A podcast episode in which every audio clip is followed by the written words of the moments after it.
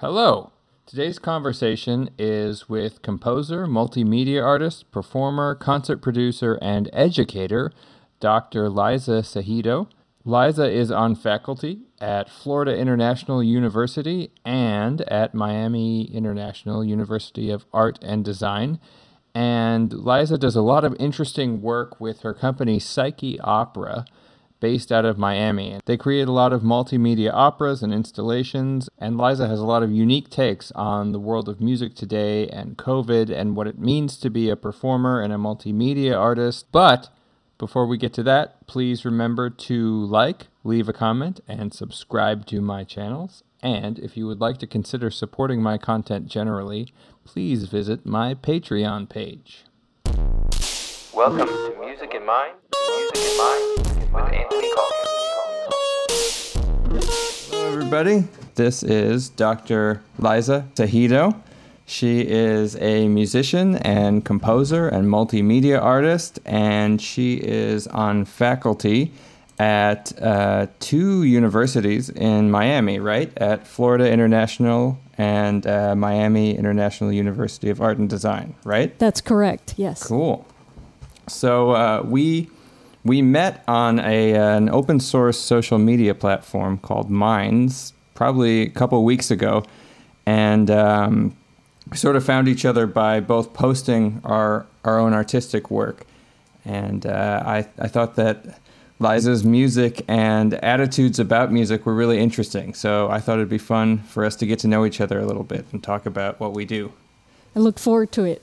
So, how would you describe the the kind of work that you're doing at the moment in terms of sort of multimedia art and how it relates to sort of the academy and music outside of the academy and all of those relationships?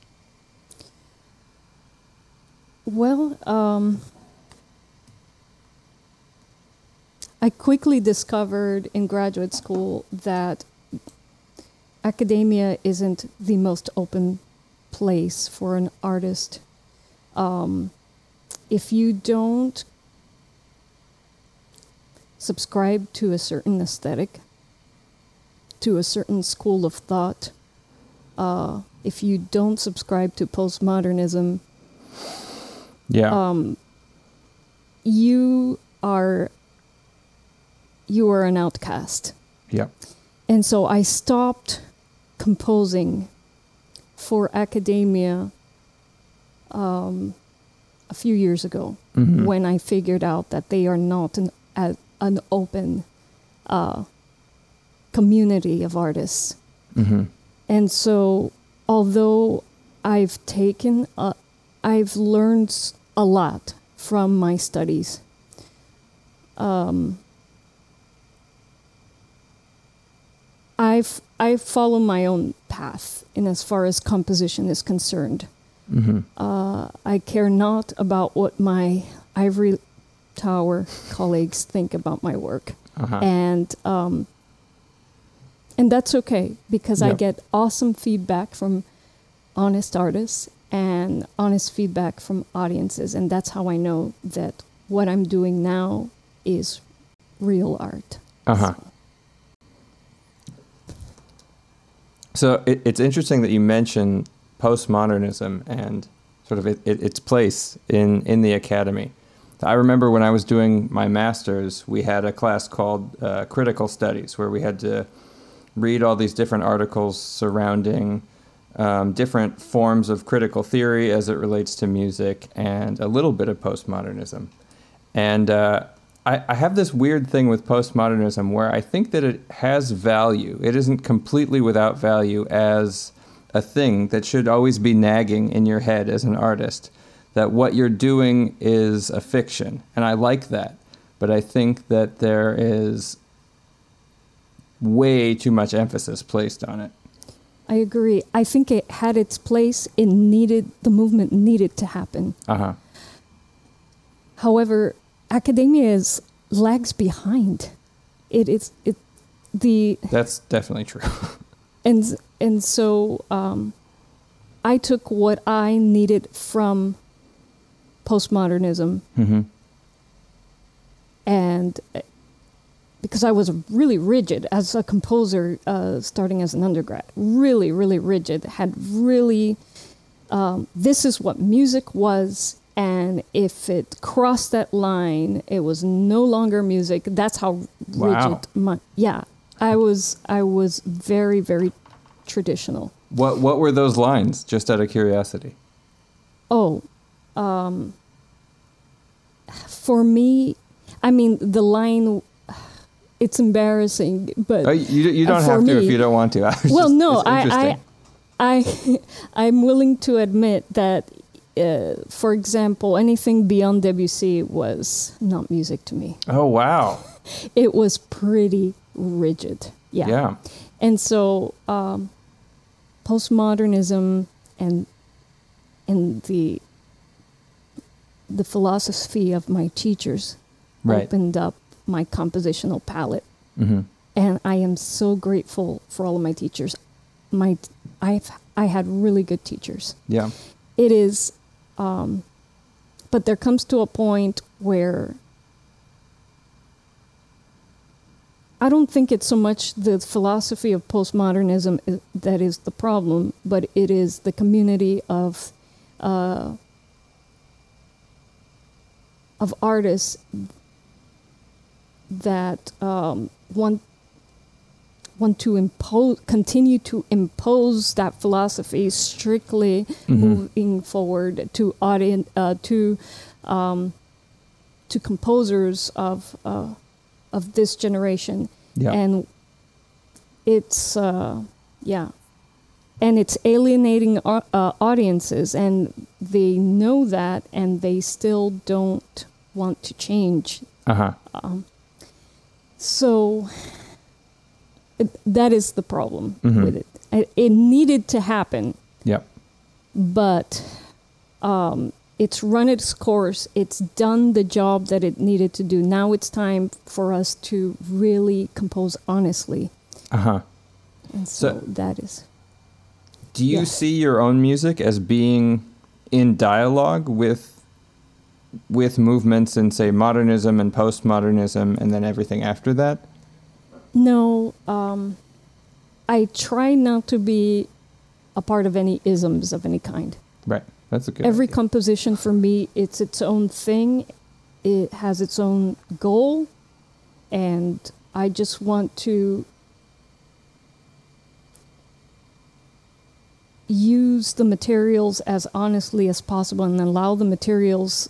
And mm-hmm. the if I'm working with text, for example, to allow that to to guide my work in a certain direction. I, I let my materials guide me where they need to go.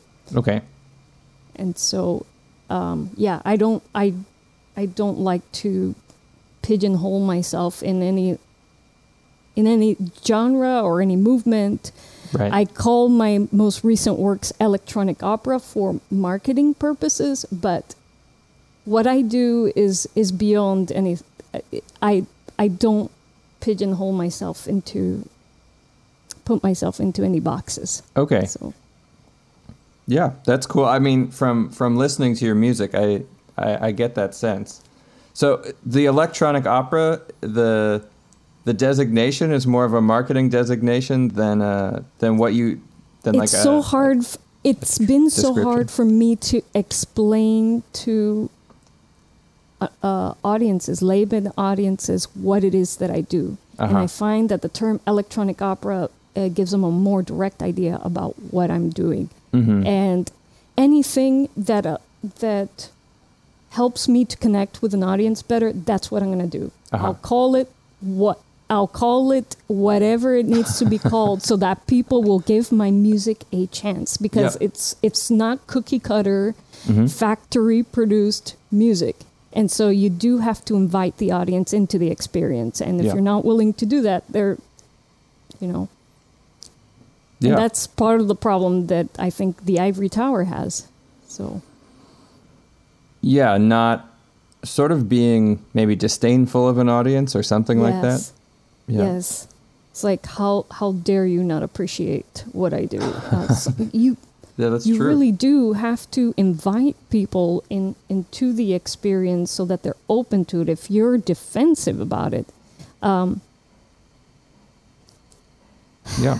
Well, you know. Yeah, you know. It's true. It, it's funny. I, I, w I was just watching this old uh, series of talks, or maybe it was just one talk that that John Mayer, the the pop singer, gave at Berkeley in Boston, and uh, it, it was pretty funny. I mean, he was talking about writing pop music, but um, the uh, he made this point that uh, the public and or your audience is definitely smarter than you, and there's a lot of uh, sort of young songwriters who who think that they're right and that their music is good and should be heard.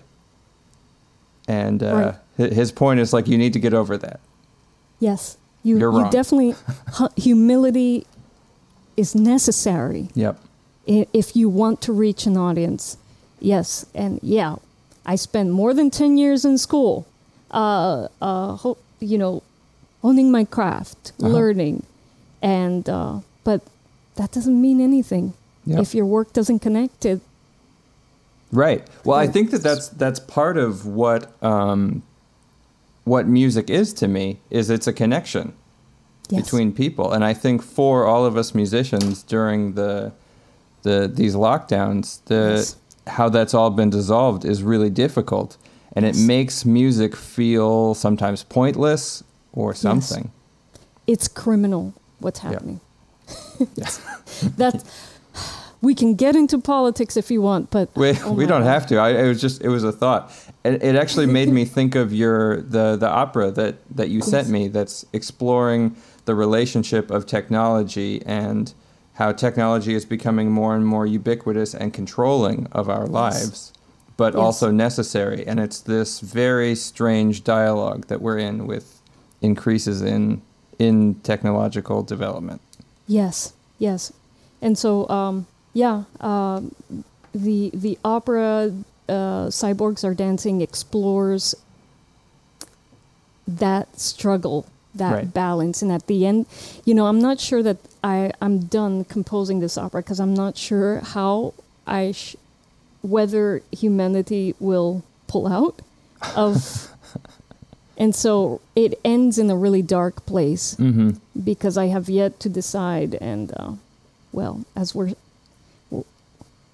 as we're in this unconstitutional lockdown, um, I think I think things. Uh, I think it it right now. I'm going to step back and see what happens before I yep. conclude the work. So it's difficult because technology is so important to us as a species, and every major development, I mean, airplanes, violin bows, I mean, new, new types of pianos, new types of keyboards, all sorts of analog and digital technologies are sort of a piece of our development. And so this sort of like idea of cyborg futures has sort of always been there. Yeah. But at the same time, there's this very strange Uh, feeling that we're about to jump vi deeper into it in a way that we couldn't really previously imagine. Or maybe we already have, actually. Who knows? It, we might have jumped off the deep end already um, yeah. in in that. But I, I don't think that, um, just to clarify, I don't think that technology so much is the problem.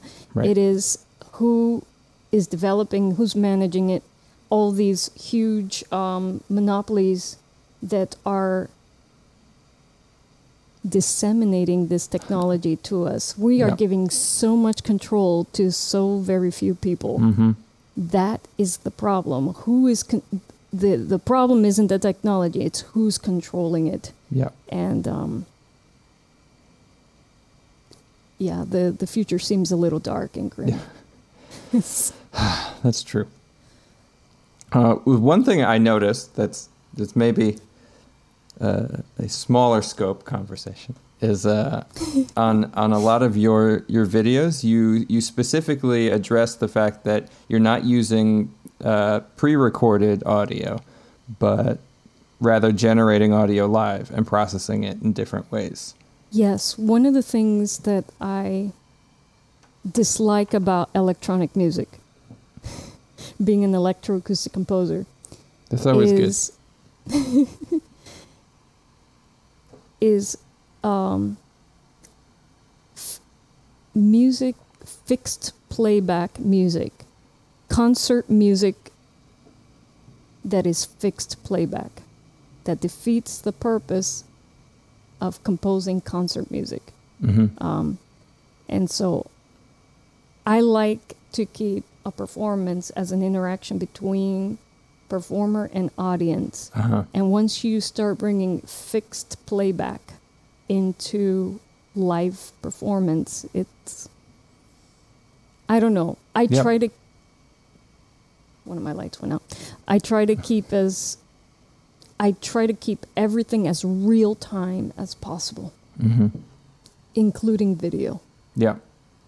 Yeah, video is difficult. Uh, I find when I try and make either directly reactive or, quote, interactive uh, video, it always ends up looking like a screensaver. That, very true. And the way that I've gotten around that is, uh, I'm I'm not saying don't use any any fixed material. Uh-huh. For video, sometimes it is it is necessary. What I like to do is is create fixed video content that can then um, be imported into Max, and then you can use Max mm-hmm. to uh, pr- process certain elements of that video in real time, so it does have a connection to what you're doing live. Yep. Mm-hmm. The, for example, the the video that you see coming through uh, the transparent portions of my video is a video running on a loop, but it's audio reactive. Mm. And so... Um, with video, I think, uh, especially uh, if your computer is not very powerful, it it's a good compromise. Yeah, yeah. But that, I mean, going completely on stage and, uh, you know, I mean, I've been to so many conferences where you sit down and someone just presses play and then, okay, cool. Yeah, I can experience that at home. That's yeah. not a performance. Mm-hmm. And so, there might as well just be a speaker on stage. You yes, don't even exactly need the person. Right. Yeah. Yeah. Well, why even be on? Why even have this in a in a theater? Do you yeah. know the, the the listening room at Stanford at Karma that they have? No, no. It's. I mean, it's kind of neat. So it's just one seat in the middle of a room, and they have a complete three-dimensional speaker setup that goes above and below you, and the floor is mesh, so that the speakers can come up uh, oh, from wow. beneath you as well as above you, and so to, you're sitting in a sphere of sound. But there can only be one person there, and the room performs it. I mean, I I love installation art, and right. um and. and immersive audio experiences. That's cool. Mm-hmm. That's not a performance. I'm into right. producing performances. All of that is cool. Um, and and I've engaged in installation art. Mm-hmm. I think, I mean, I, l- I love dealing with technology and building cool environments and things like that. But in as far as performance, I, I do have a kind of rigid... Uh, idea of what mm-hmm. should be on stage as a performance in front of an audience, mm-hmm. what should be done. Do you do you feel like the idea of a score is is also fixing a performance in a way? You know, as long as humans are involved, mm-hmm. um, I like that. That's good. You know. A performance from a score is always going to is going to be different every time. Right. And, you know, the audience feeds the performer, the performer feeds the audience. Mm-hmm. The, it, you know, there's an energy exchange there. Just because they're playing something that they've memorized and fixed, they're, you know, whether we're conscious of it or not, there is a dialogue happening there. Mm-hmm. And so... Yeah, that's definitely true. Have you have you explored any of the developments in in A I creation of music or anything like that? I've I've looked into it. There are a lot of uh, a lot of my colleagues who are uh, Max people uh, uh-huh. composing a lot of algorithmic music, where a computer or they co uh, a computer co-creates a piece with them. Right. Um, I think that's very interesting because now you can also interact with the technology you're using to generate music. I've experimented a little bit with it, mm-hmm. but in as far as the more advanced experiments, um, yeah, I'm blown away by what people are doing. Yeah. And it's kind of scary, actually. Well, so. I think it, it, it's really weird for me. So uh, one one of my uh, best friends is uh, a doctoral student at uh, Georgia Tech named Richard Savery, and they're working right now on this project with a robot who just came out with an album. The robot's learning to rap, freestyle rap. The robot film scores. It can score for video games, um, and, and so it, it's its programming and its technology is just building and building uh, to the point where it's actually making incredibly interesting music. But I think ultimately, at the root, I still have a problem connecting with it because the the ingenuity behind it is interesting, and there's the human element, but sure. I honestly don't care how technically skilled a machine is at playing a marimba or something like that. Right. And like the the the Nancro pieces for player piano are cool, and his composition of them is cool, but even the performance of it gets boring to me because I don't care how fast a machine can play a piano. Exactly. Exactly right. So let's keep, uh, I'm all about keeping humans in the art, and yeah. um, uh, yes, and part of the reason that I haven't explored, um, you know, have, have, have it, it doesn't interest me. Uh-huh. I don't care about robots making music or computers. Comp- I, I mean, I can appreciate Uh, the people who developed the technology, they're right. wizards. I really can appreciate it. And th- their work is going to provide us with awesome new tools. Mm-hmm. But I personally am not interested in, uh, I, I mean, as far as simple, random algorith- algorithmic things that I can do in Max uh, mm-hmm. so as to allow my computer to seem like it's reacting to my performances and uh, uh, to what I'm feeding it, that that's fine. That's enough for me. Right. But uh, yeah, n- n- I can appreciate it, but um, not really interested in seeing us go in that direction. So, do you see your computer as a as a sort of performer or a, a piece of?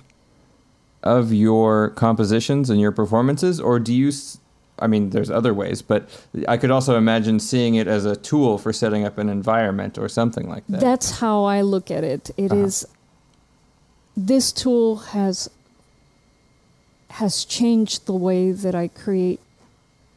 Right. No doubt. But, mm-hmm. uh, you know, when the piano was invented, that changed it. Changed the way people created. When the violin was invented, that changed the way people... It, so what I'm doing is no different than what uh, composers did in the past. This right. is just a new tool to create art with. Yep. It, it seems like in a lot of your compositions, you really use it as a way of developing an immersive environment, especially yes. with the visuals. I, what I really liked about the opera was the visuals were also projected onto the performers.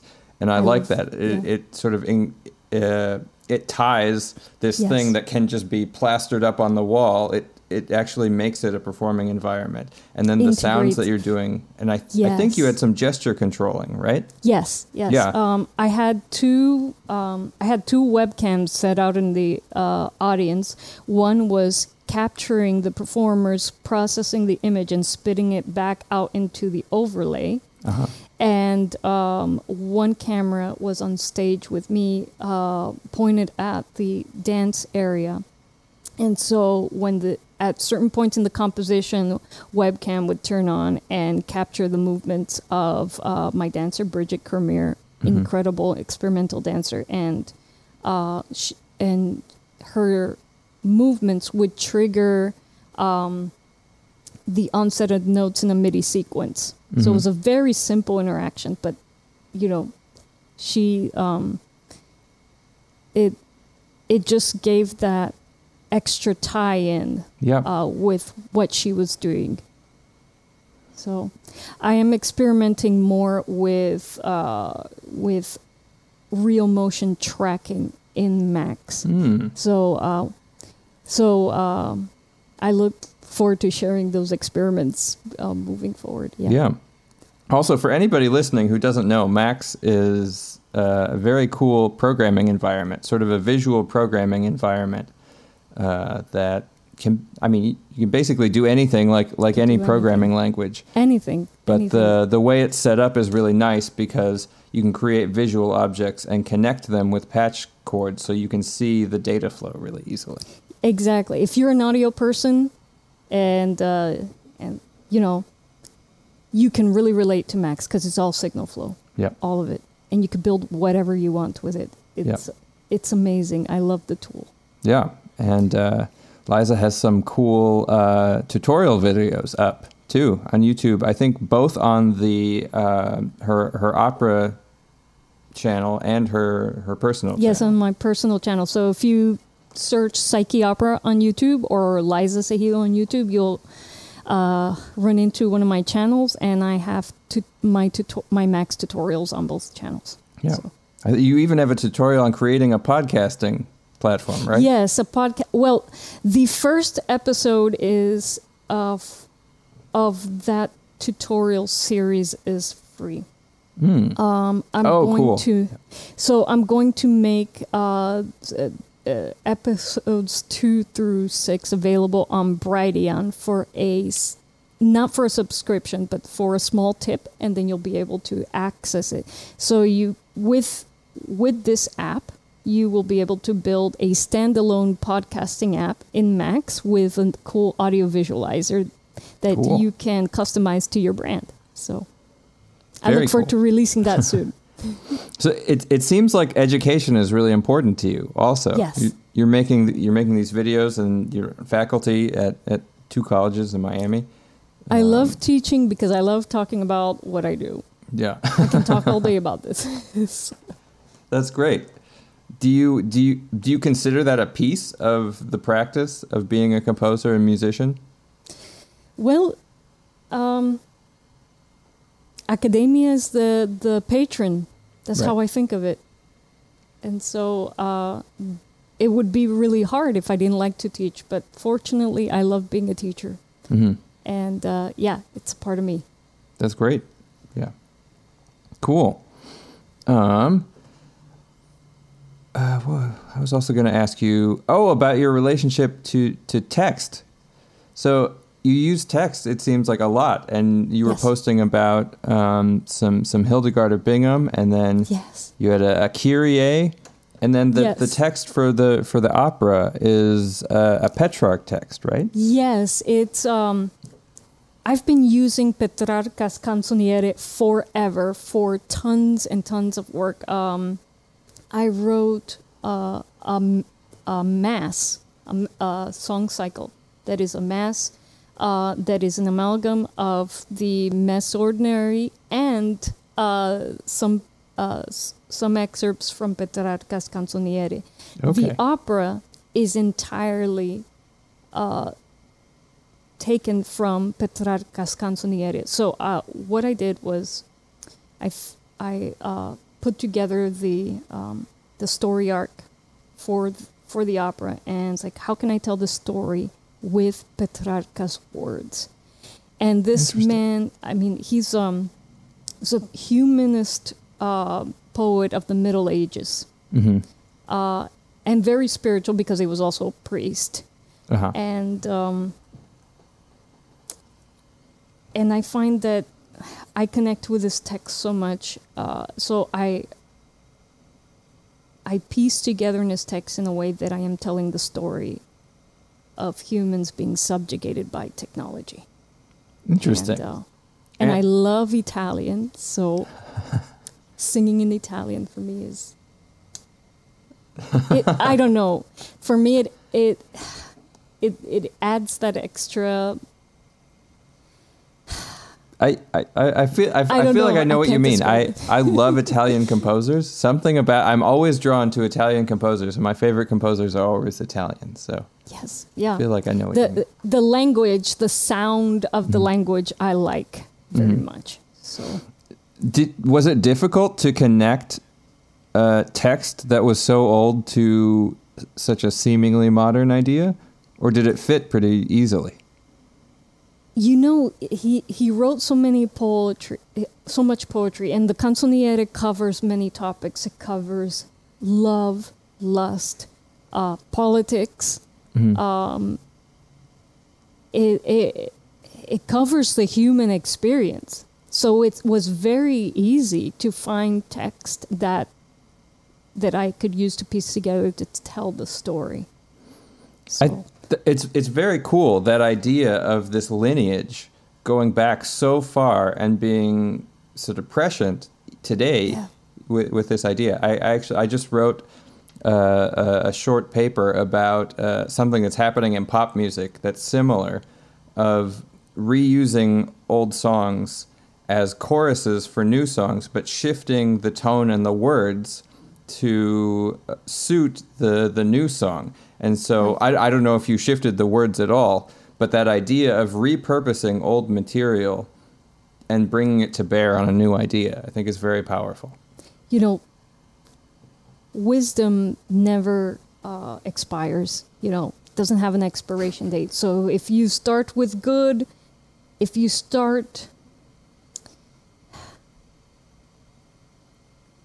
Well, I, I don't I, I don't have anything to add to that. It's like it's it it will always be relevant. Mm-hmm. Good material uh, will always be relevant. Uh-huh. And so, yeah, I agree.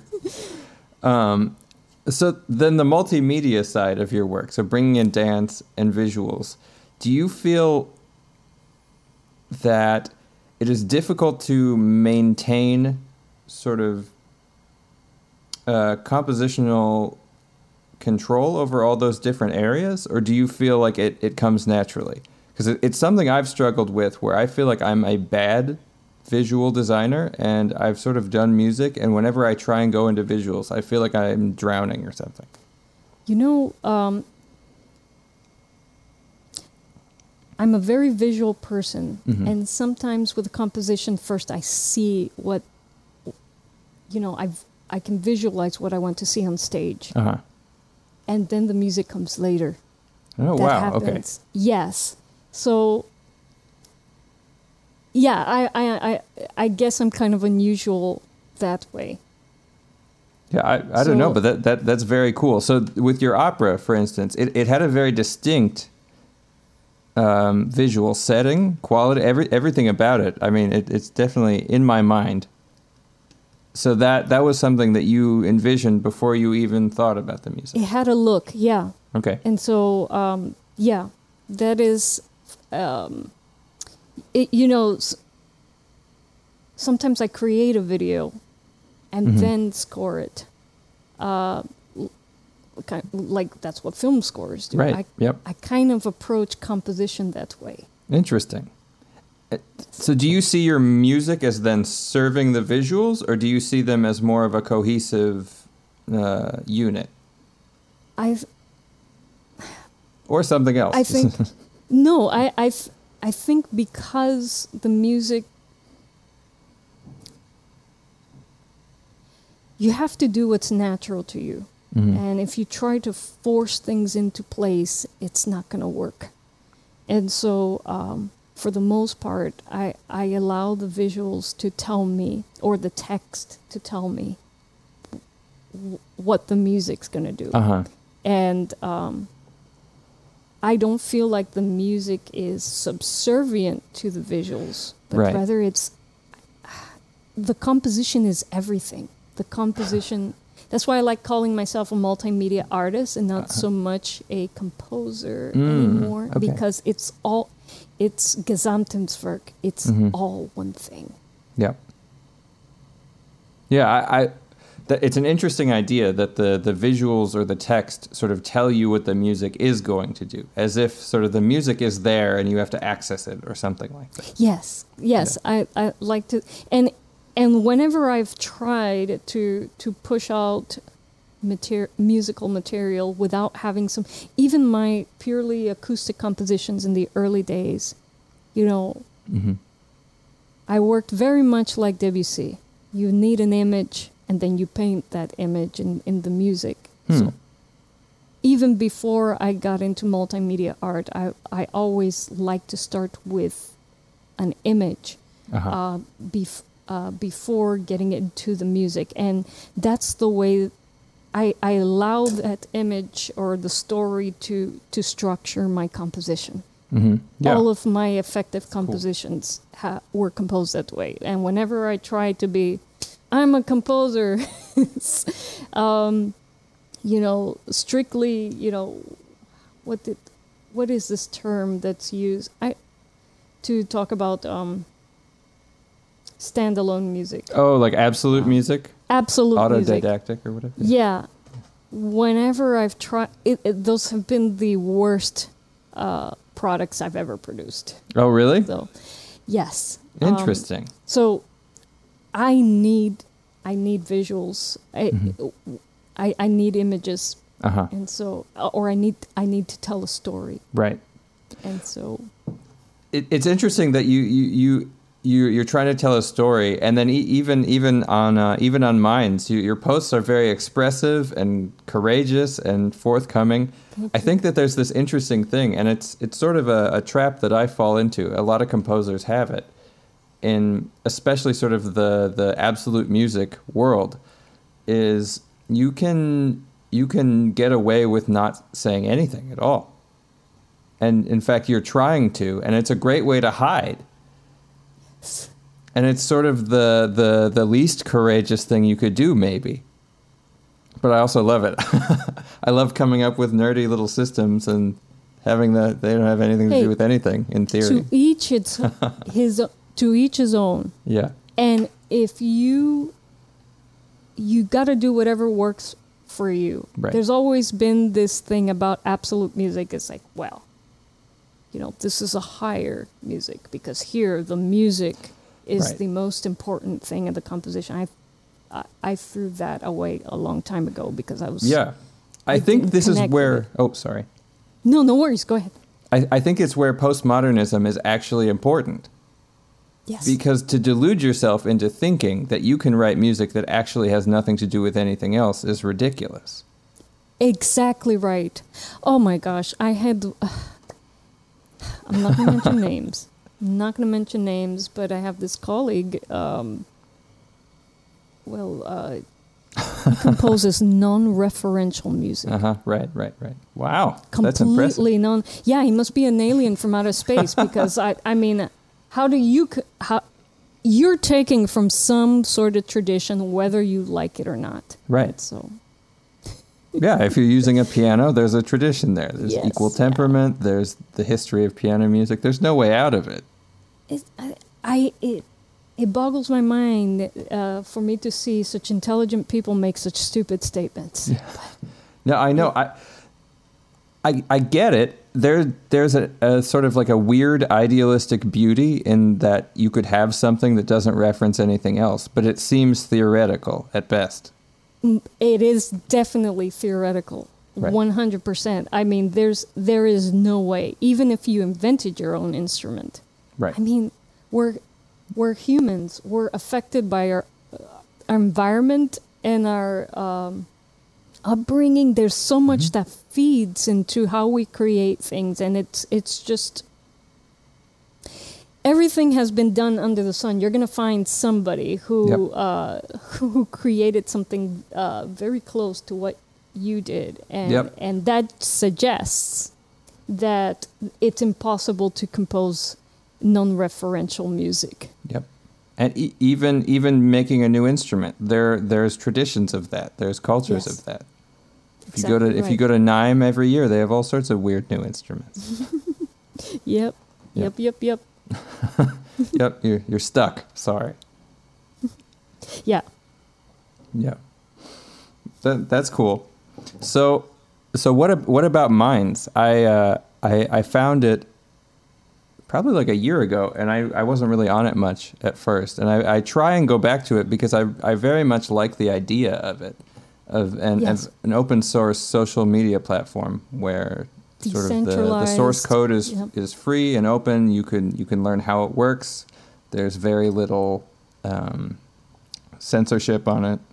Yeah, yeah. I, I so. Um, Yeah, I ran into it a year ago, as you did, and but didn't create an account until uh-huh. um, the beginning of the lockdown. Uh, I was seeing so many people getting deplatformed mm-hmm. from, uh, you know, the from the big platforms, right. yep, yep. and and I decided no, I need, I need a backup, and it's become more than a backup now. Now it's my primary social media. Oh wow! I've dumped Facebook, uh, yeah. and once Facebook I, sucks now, anyway. So. Horrible, horrible! Yeah. It's toxic. Yeah. Um, almost as it, I, I've never been on Twitter. Oh really? Um, never. Mm-hmm. Refused. Um, and I'm working my way off of Instagram. Okay. Uh, so I'm yeah. building up my mind. So I, f I find you know you hear all of these. Um, Uh, marketing gurus tell you, you have to be on as many platforms as you want and, main, and maintain them and create specific content for each one. And I find I, I tried doing that. Yeah. And it just burnt me out. It didn't grow my audience anymore. And I'm finding now, having reduced the number of platforms I, I'm on and uh, just focusing on creating uh, content for Minds, for example, mm-hmm. um, I'm, I'm reaching more people. Okay. More interesting people like yep. you.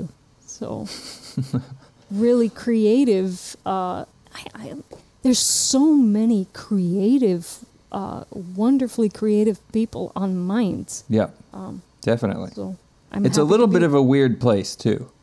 I don't think it's, it's not all wonderful. There's something about it. No. That there's some odd people on there.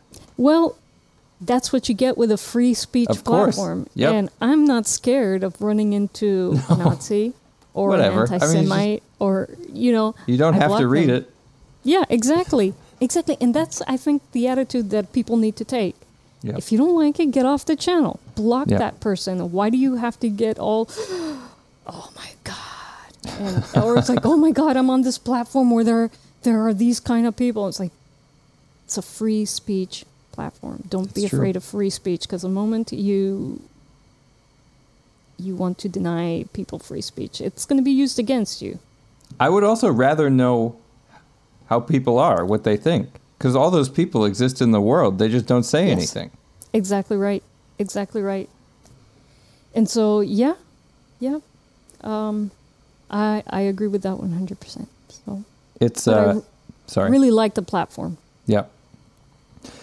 Yeah, I, I'm very, I've become very interested in, in sort of as much honesty as possible. And like the radical honesty movement is maybe a little much, but I, I like the idea of it. And it, it's something where even if I disagree with somebody completely, if they're actually being honest about how they feel and genuine about their beliefs, I love it. Yeah. Even if I think their beliefs are terrible.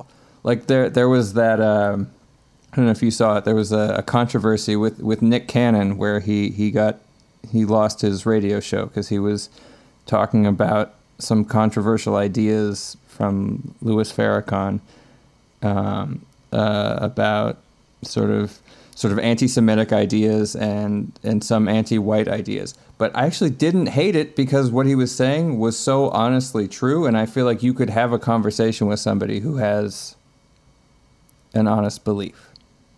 Right. I wasn't as mad as other people were. You know, we have to know who's out there. Right. We can't solve the problems of our society if we forbid certain speech, yep. even what people consider to be hate speech. Right. So if we are to improve our society, we have to have, we need to speak to these people. Yep. And and we we can not stigmatize people that speak to those people. Yeah. And so then it won't know, get better. It won't get better. And so um, yeah, I'm I'm for radical free speech all the mm-hmm. way. Yeah, yeah. Yeah, me too. But I feel like it has to come with a val- like a cultural value of honesty. And I feel like that's a yes. big piece that yes. uh, culture is lacking. Is Yes. Yeah. Yes. Um, oh, my God. It's difficulty because honesty is dangerous and it's scary.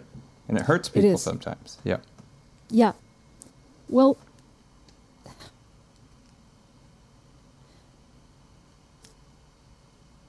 gosh, there's so much to say. Where to begin on this? Well, I, I, I like how you were talking about this earlier when you were talking about your music and, and being honest with your own music. And it's not postmodernist. It's not modernist. You're not subscribing to these isms. Right. But you're you're trying to be honest to yourself and your own practice. Right. Right. Y- yes. And, the, and the, um, but perhaps... Um, Perhaps this is why um, my music is sometimes uh, uh, bashed, devalued by mm-hmm. people in academia, because they don't want. Does that happen a lot? Yeah. Oof. Um. Well, I, I was to put an example. I, I had a good friend, of mine, colleague. Uh, finished performing a piece, got great feedback from the audience, and he came up to me and was like, well, of course they're going to like it. It's so referential. Um, and this is a different person. This is not, That's another person. And, and this is another People person. People are obsessed with this referential thing. Okay. Yes. And um, and it's like, uh, it's like, Liza's, your, I've also gotten the comment, this, you know, your music's, you seem like you rely on on on having uh, extra musical things in your performances, and doesn't that take away the uh, your focus on the composition? And uh, blah, blah, blah. And so n- this is a very old-fashioned idea. I don't. Yes, I, it's but, very confusing is, to me that people are still holding on to this. Oh, academia is hardcore holding on to these things, and, and it's because they want. True honesty. They want to be lazy. Yeah. They don't want to. They they. I'm sure inside they they sit down in the audience like, I wish I could do that. I, you know, yeah. I wish I put the work into it, and you can do it. Um, stop yeah. banging on a can, and do you know do you can learn to do it. Right. And uh, but they rather take the route that oh well. Um, she needs like extra musical things to, or, or she's more commercial. Yeah, I know, right? It doesn't make any sense. She's more commercial. So you you and Taylor she... Swift on the next big tour. Oh yeah, yeah, yeah. yeah so. And so um, it's because they don't want to be honest with themselves. Right. They don't want to put the work into creating what they really want to create. It's and, scary. Um, it's dangerous. Yeah. Maybe people won't like the things that they want to create. That's always so that's they can always a they risk. Can hide behind these little systems that, that right. you can't argue with because it works. It, right, right, because you know they have the degree and um, right. you know, uh, well, I have the degree too, but yep. It takes more people like us with a degree to say, you know, it's it's time to move on from this attitude, people. And so, um, yeah, honesty is not valued. Yeah. Um, and that's something that we need to change in our society, that we need to, uh, as a teacher, I cultivate it with my students whenever I get a chance to get into this uh, area. Mm-hmm. Um And yeah, so the uh, the your point about the laziness is interesting. I, I have a friend who's who's a drummer who was commenting on Um, I don't know if you saw, it was a video that was going around maybe a couple weeks ago about music theory being racist or white supremacist. Yeah, I've run into that reading some McClary. I, I, oh, okay. Yeah, so... It's it's interesting because the, the video really, really goes hard against figured bass, and like how, how figured bass is a... Uh, they're trying to sneak in Schenkerian uh, thought through figured bass. And so it's this sneaky way to push like Schenkerian supremacy or something like that. But the, the friend of mine who's a drummer was like, no, it's just lazy. They just don't want to learn how to do voice leading. He has a point. It's like uh, it's easier just to say it's racist and not do it. Yeah, exactly right. Exactly right. Yeah. I don't know. It, it's a weird thing, especially with the Schenker piece, because I remember my, my undergraduate composition professor talked to us about Schenker, and, and he said it, that Schenker was this weird, exists in this weird space, because there's some interesting things you can learn by thinking about music in a Schenkerian way. But Schenker also said that all music, uh, what, like after Mahler, was not worth listening to, and even Mahler wasn't too good.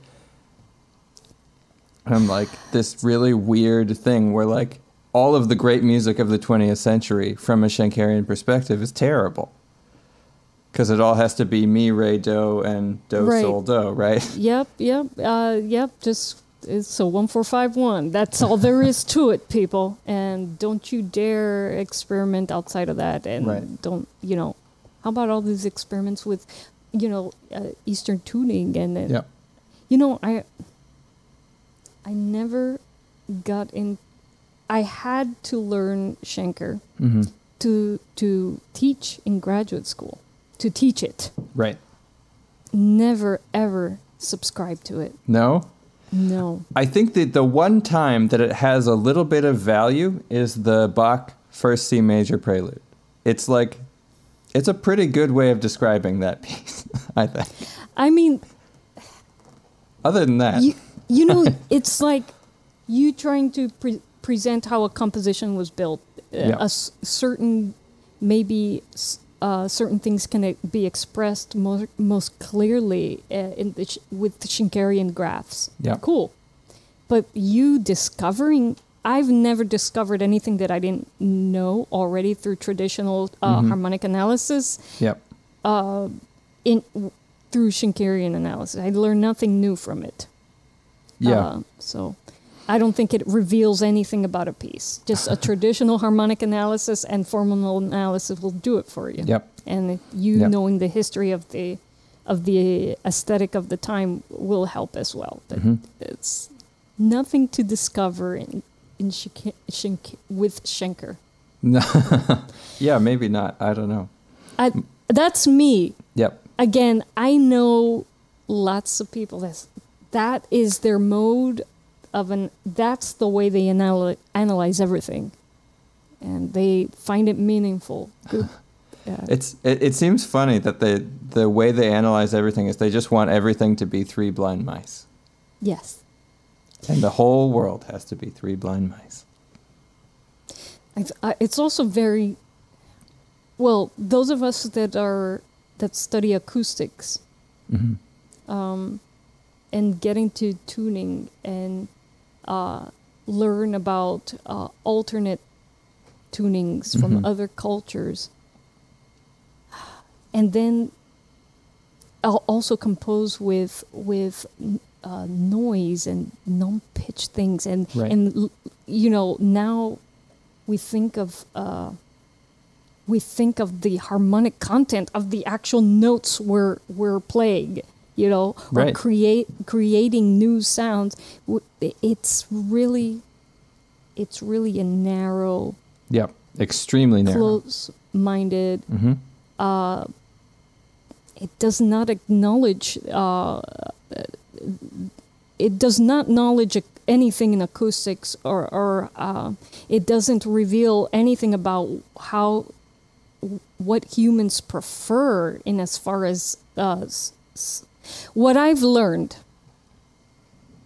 is that music what music is is contextual. Uh-huh. You, w- once you've defined a context for composition, um, you can create a composition with within that context, mm-hmm. with anything. And the, you can, you know, once you've defined the world for a composition, everything that fits into that world is music.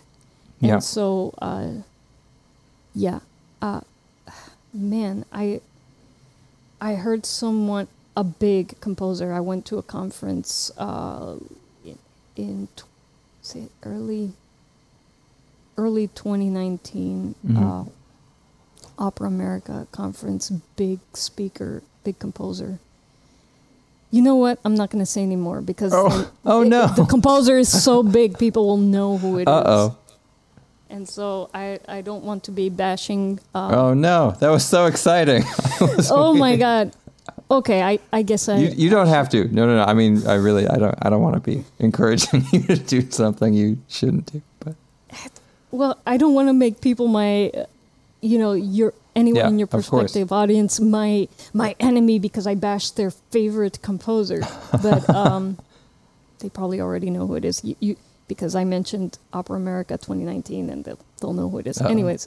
Very traditional concepts of what music is and how music should be structured, and uh, the spewing uh, very, you know, only traditional, only music created with uh, traditional uh, progressions of the common practice period are are worth their can be called music. And I'm like, really? That's ridiculous. Really, it, you think that? you wow. You, it's such you. a narrow way of thinking. Like yeah. like that little dot on that page. All those little those little black note heads. Those those have anything to do with anything.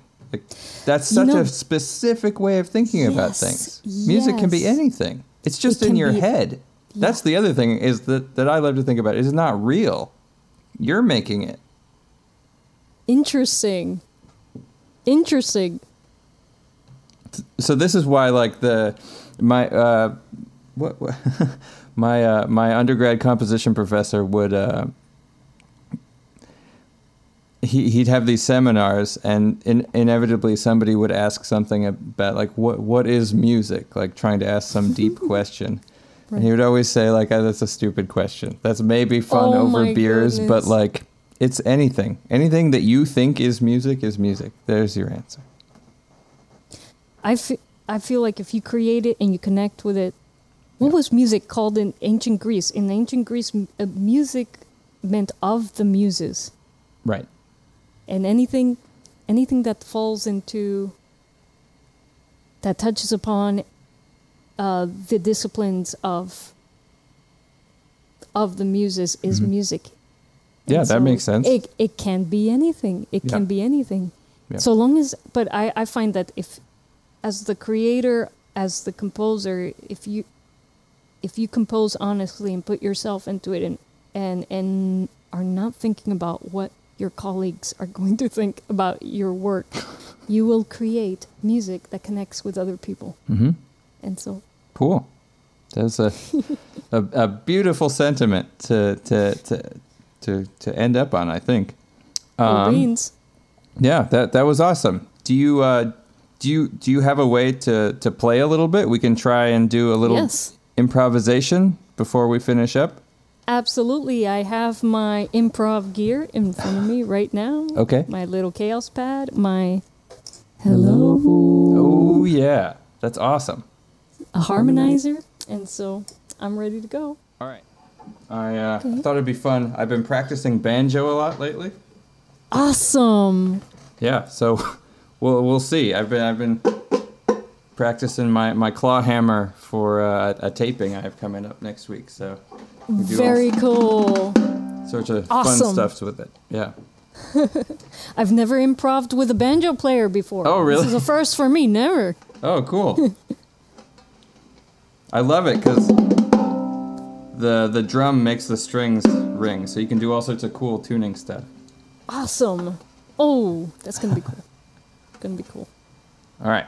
So, all right. You can start whenever. Yeah. All right. So, let's start on the note for something I'm going to see.